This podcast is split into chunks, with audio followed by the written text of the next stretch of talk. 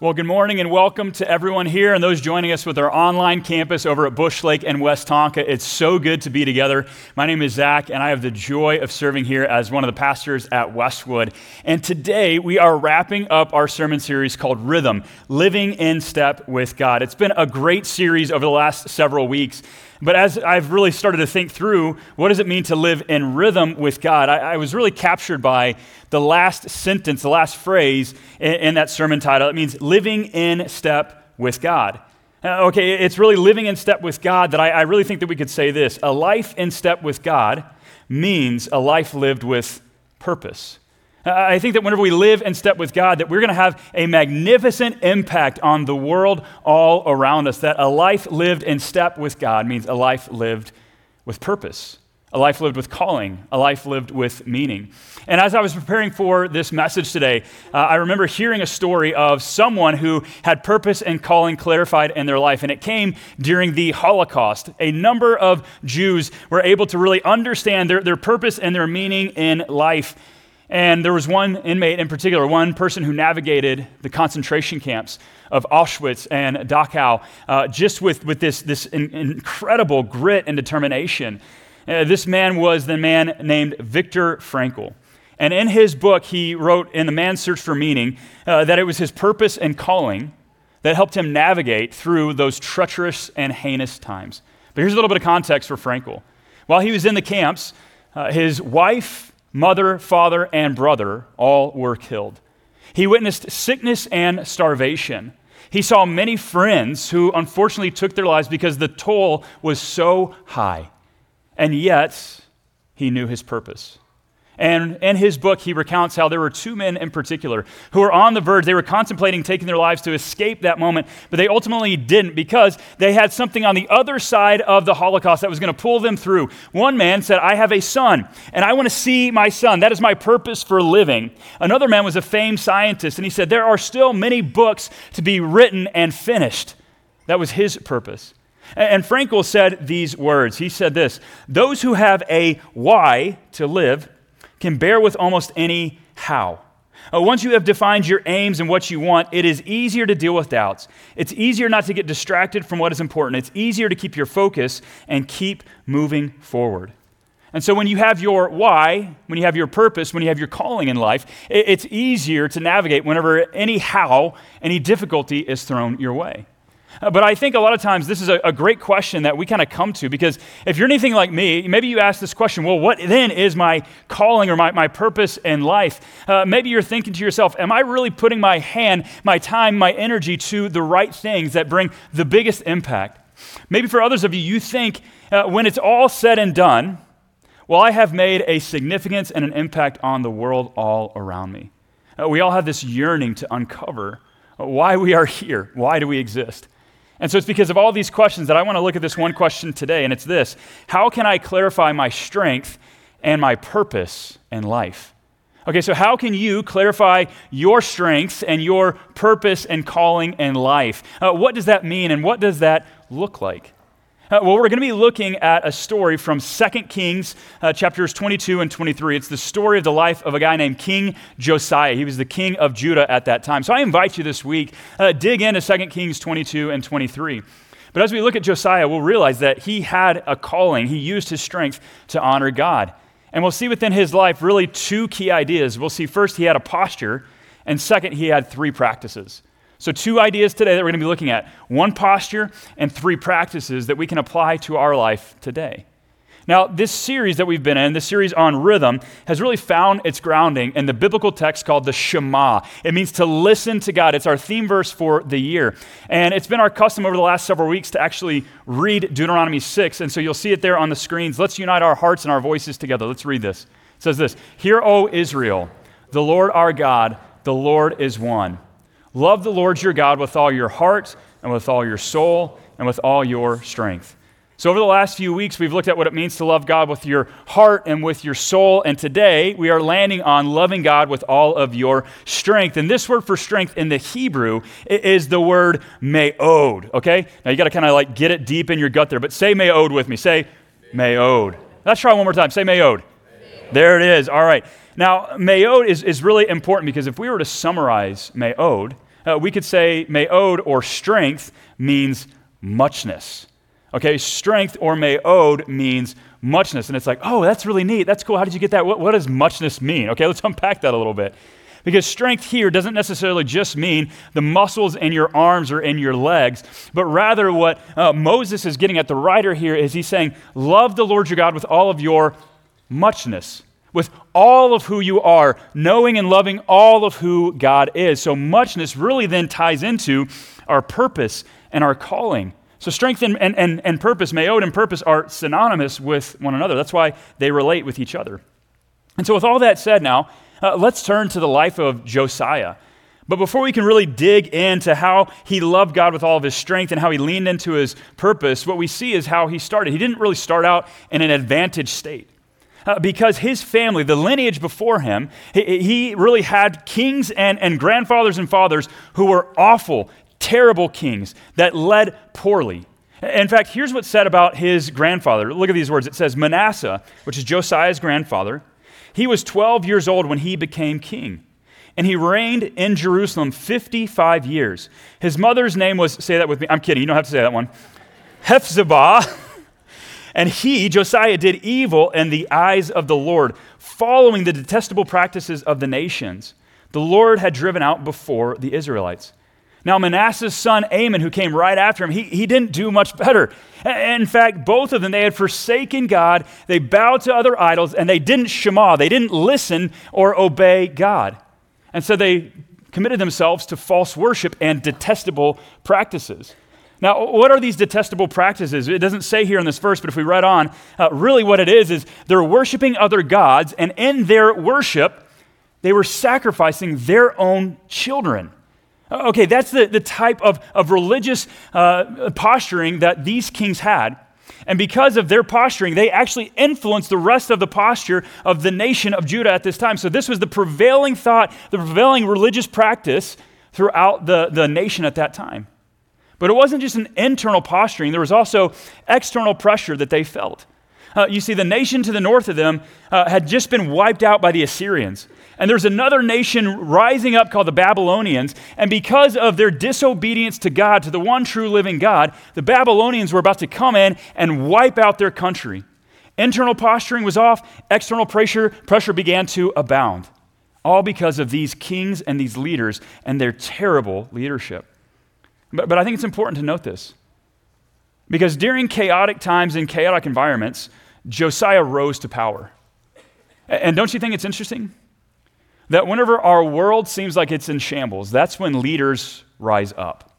Whenever hope seems lost, that's when we need to lean into our calling and our purpose and our strength. And so we begin to see how Josiah started off. Uh, you can see his life at the beginning. It says these words It said, Josiah was eight years old when he became king, and he reigned in Jerusalem 31 years. He did what was right in the eyes of the Lord and followed completely the ways of his father David, not turning aside to the right or to the left. Okay, a couple of observations here. It said Josiah began to reign as king when he was eight years old. Okay, no pressure, but what were you doing when you were eight years old? Okay, I was watching Saturday morning cartoons. Heck, I still watch Saturday morning cartoons, okay? Uh, but you can see that he stepped into this. But, but not only that, you, you can begin to see uh, that Manasseh and Amon, it said that they did evil in the eyes of the Lord, but now Josiah did what was right and good in the eyes of the Lord. And so I think maybe just another subpoint that we can understand is uh, that God's provision can break generational habits.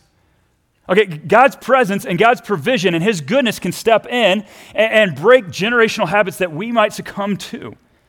But we see how Josiah began his birth, but now let's also look at how he ended, the bookmark of his life. These are words probably spoken at his funeral. It said, Neither before nor after Josiah was there a king like him who turned to the Lord as he did. Now, here's where it sounds familiar with all his heart, and with all his soul, and with all his strength, his me'od. He did this in accordance with all the laws of Moses. And so, as I think about Josiah, I think about another book by Stephen Covey. He wrote in the book Seven Habits of Highly Effective People. He said, as you're trying to discern your calling and purpose in life, he said, start with the end in mind.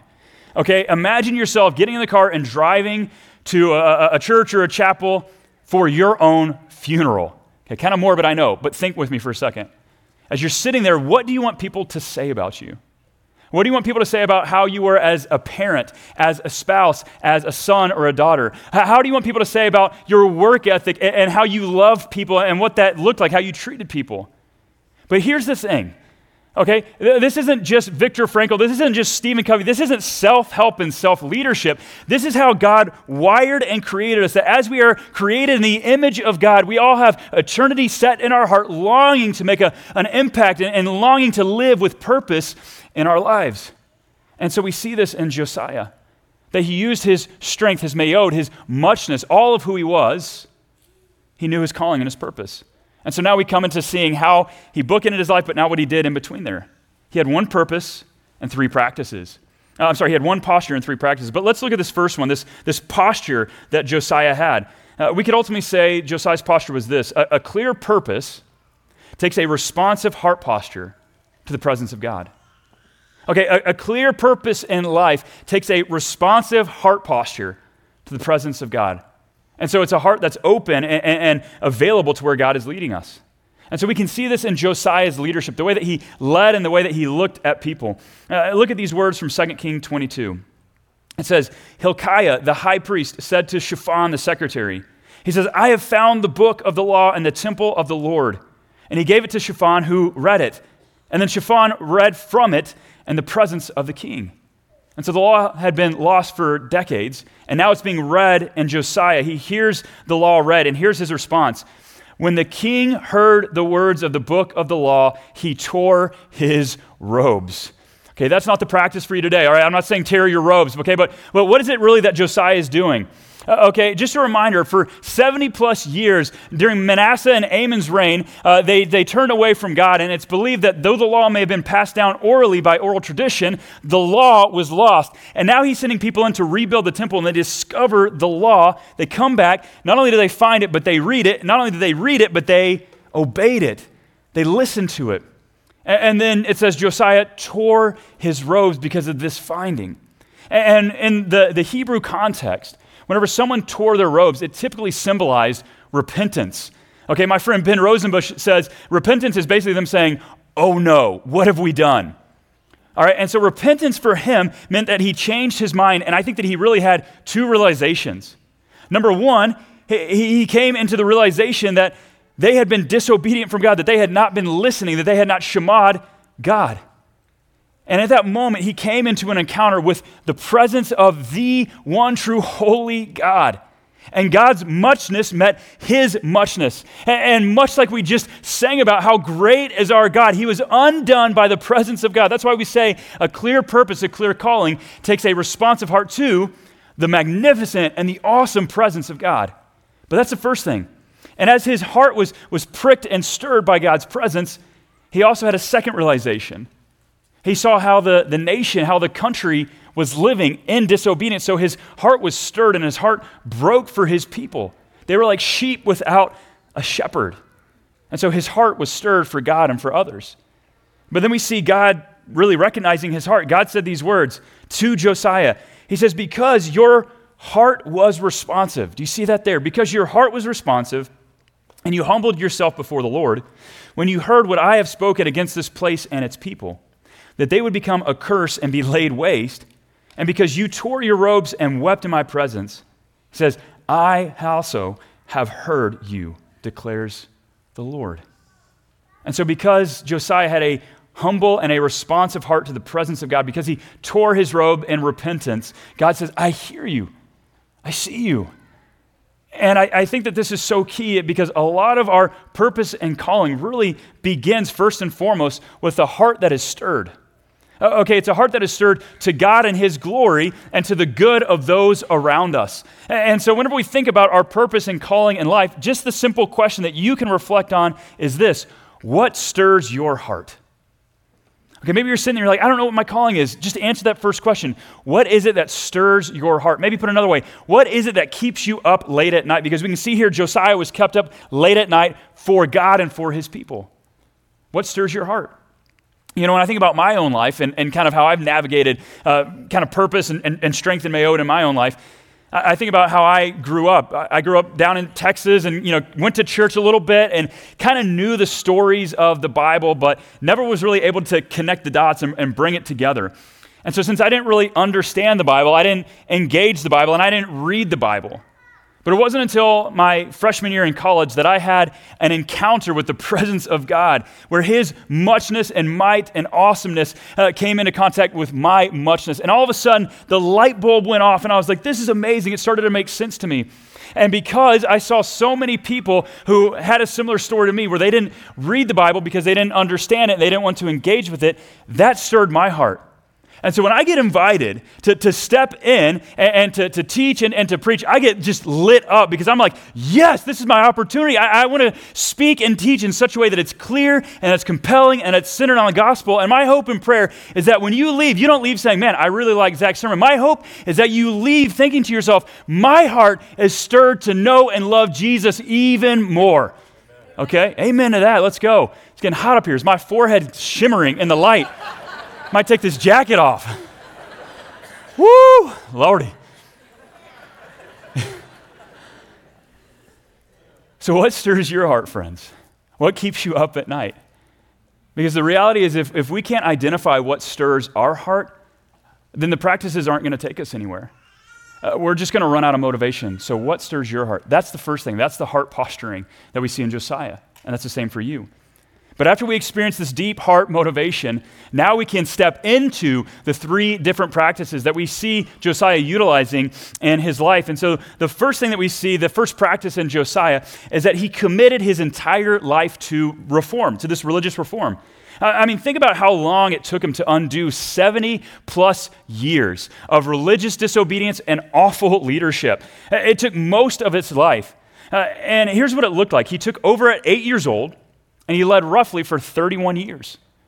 And so, for 31 years, until he was 39 or 40, somewhere in that range, this was his calling.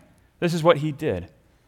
Okay, but look at what he did after he was eight years old. It says this In the eighth year of his reign, so now he's probably about 16, while he was still young, he began to seek the God of his father David. In his 12th year, so, you know, give or take, you know, 20 years old or so, he began to purge Judah and Jerusalem of high places, Asherah poles and idols.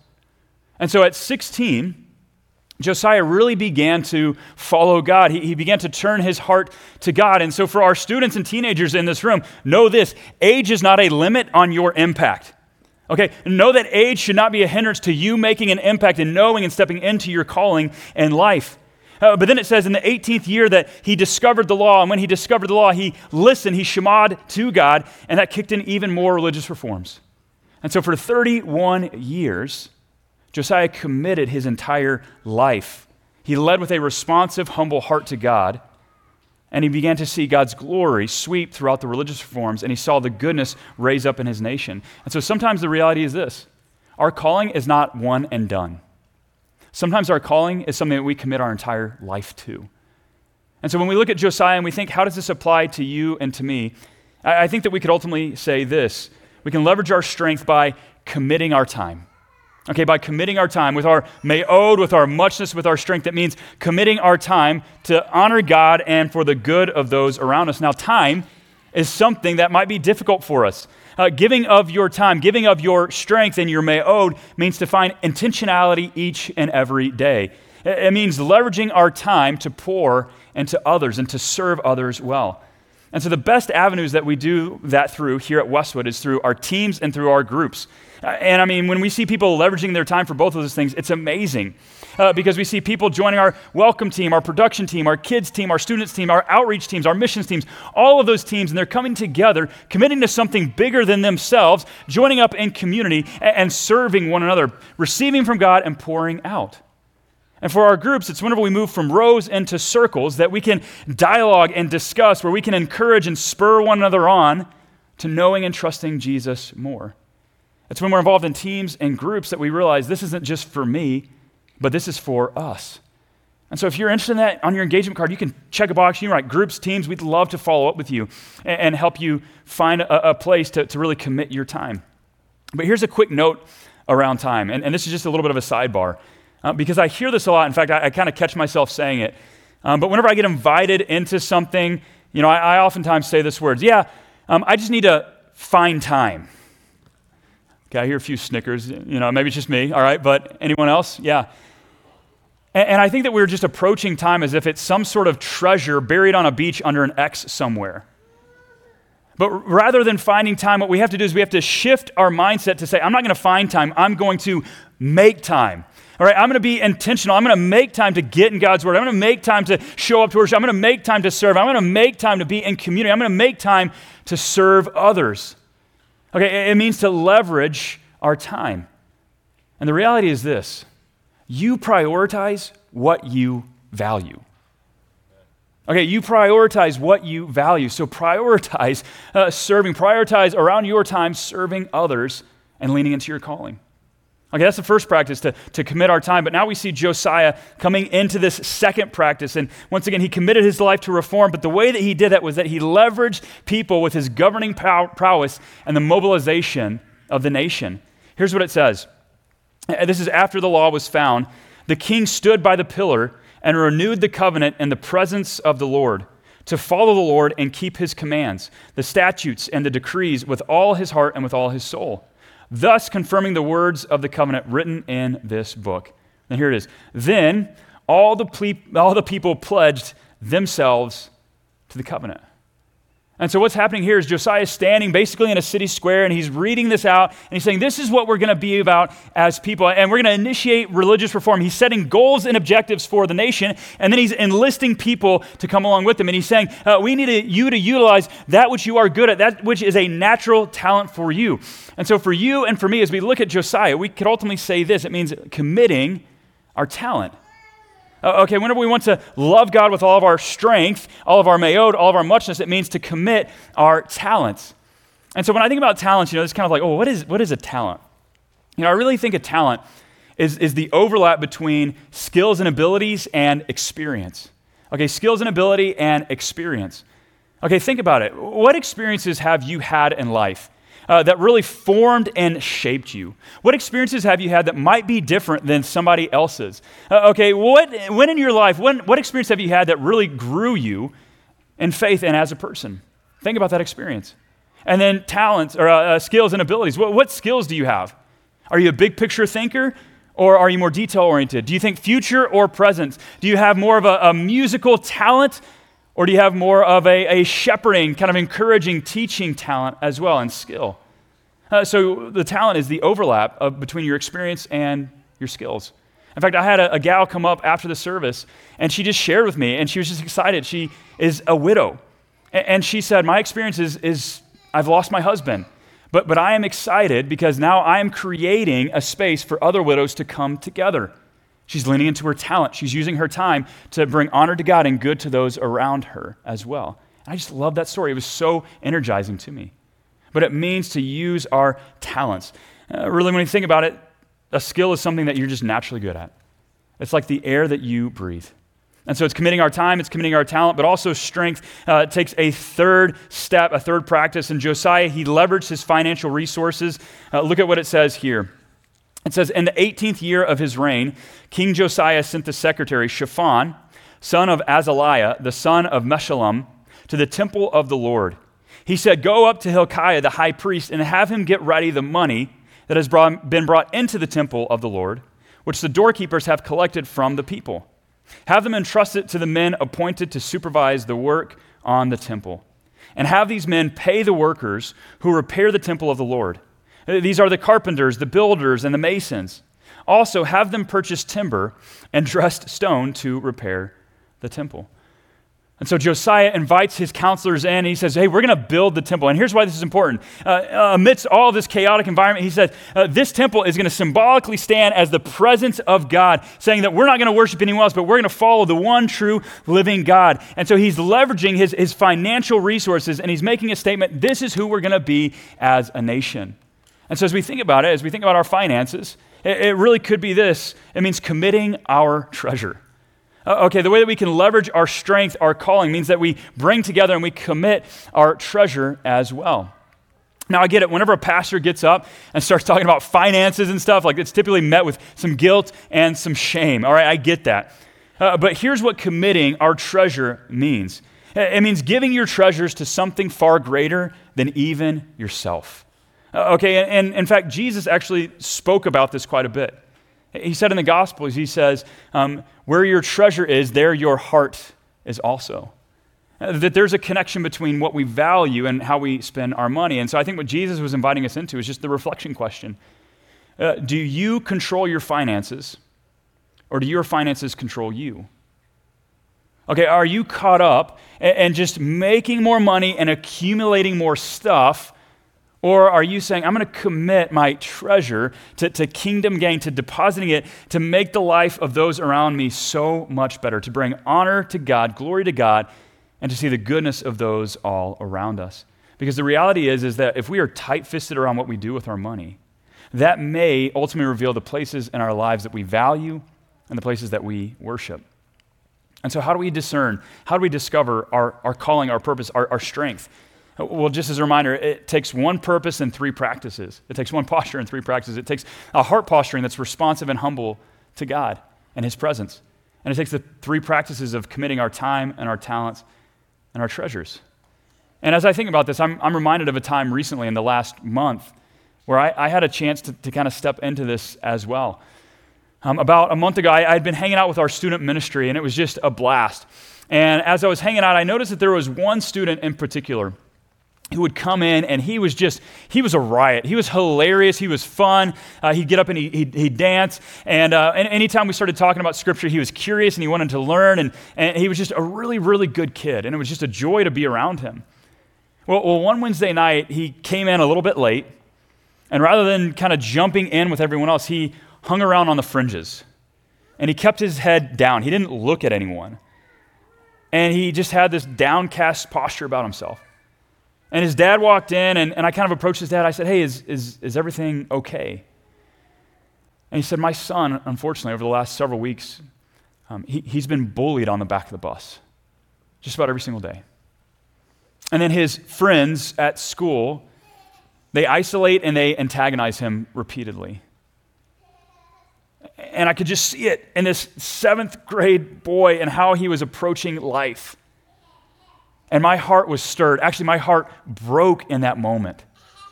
And it was a reminder to me that this posturing, lean into your calling, because whenever things seem bleak, whenever hope seems lost, that's when we were called to step into our calling even more. And so, as my heart was stirred for this young man and for God's presence to come into his life, I knew that I had to, to move towards it. And so, thinking through, okay, uh, time, talent, treasure. Okay, treasure, like we commit resources here as a family because we believe what God is doing in and through Westwood Community Church. And so, we are about that. We are doing that. Uh, but then we think about uh, time. Oh, okay, it's this reality. I was away from my family on a Wednesday night, and all of our volunteers and leaders and staff, they do that, but they would say it is a worthy endeavor for what is before us. And, and then talent, uh, the overlap between experience and skills. And as I think about my experience, I mean, I, I think I thought back to seventh grade. I mean, can we all agree seventh grade is crazy? Okay, it's like Guns and Roses. Welcome to the jungle. Like, That's what it's like. Absolutely bonkers. And so I was able to speak to his dad around that, but then it's also the skills of just knowing God's word and, and, speaking God's word. And so I wanted to just say, I want to speak biblical truth into this young man's life rather than the lies that he was hearing from these other kids. And so afterwards, after everything was done, some of the volunteers and staff, we pulled together, we, we pulled this young guy aside. And, and we just looked him in the eyes, and you know, he had a hard time looking at us, but we just said, hey, know this. Know that you are safe here. Know that you are loved by your heavenly Father, you, that you are a beloved Son of God, and that you are loved by us. Know that we as a team here, we love you. And know that because you are created in God's image, He has given you, as a seventh grader, a purpose and a calling. And so, friends, for all of us, it's a reminder that whenever all hope seems lost, that's when we need people to rise up. Uh, when, when, when all things seem bleak, that's when we need to lean into our calling. And we do so by, by saying, Yes, I'm going to have a humble and a responsive heart posturing to the presence of God. And it looks like committing our times and our talents and our treasures. And so, friends, may we be that type of people. May we be that type of people who utilize our strength, our me'od, all of who we are, our muchness, to bring honor and praise to God and to see the goodness in our life, but the goodness in the lives of those all around us. Would you please stand with me as we pray together?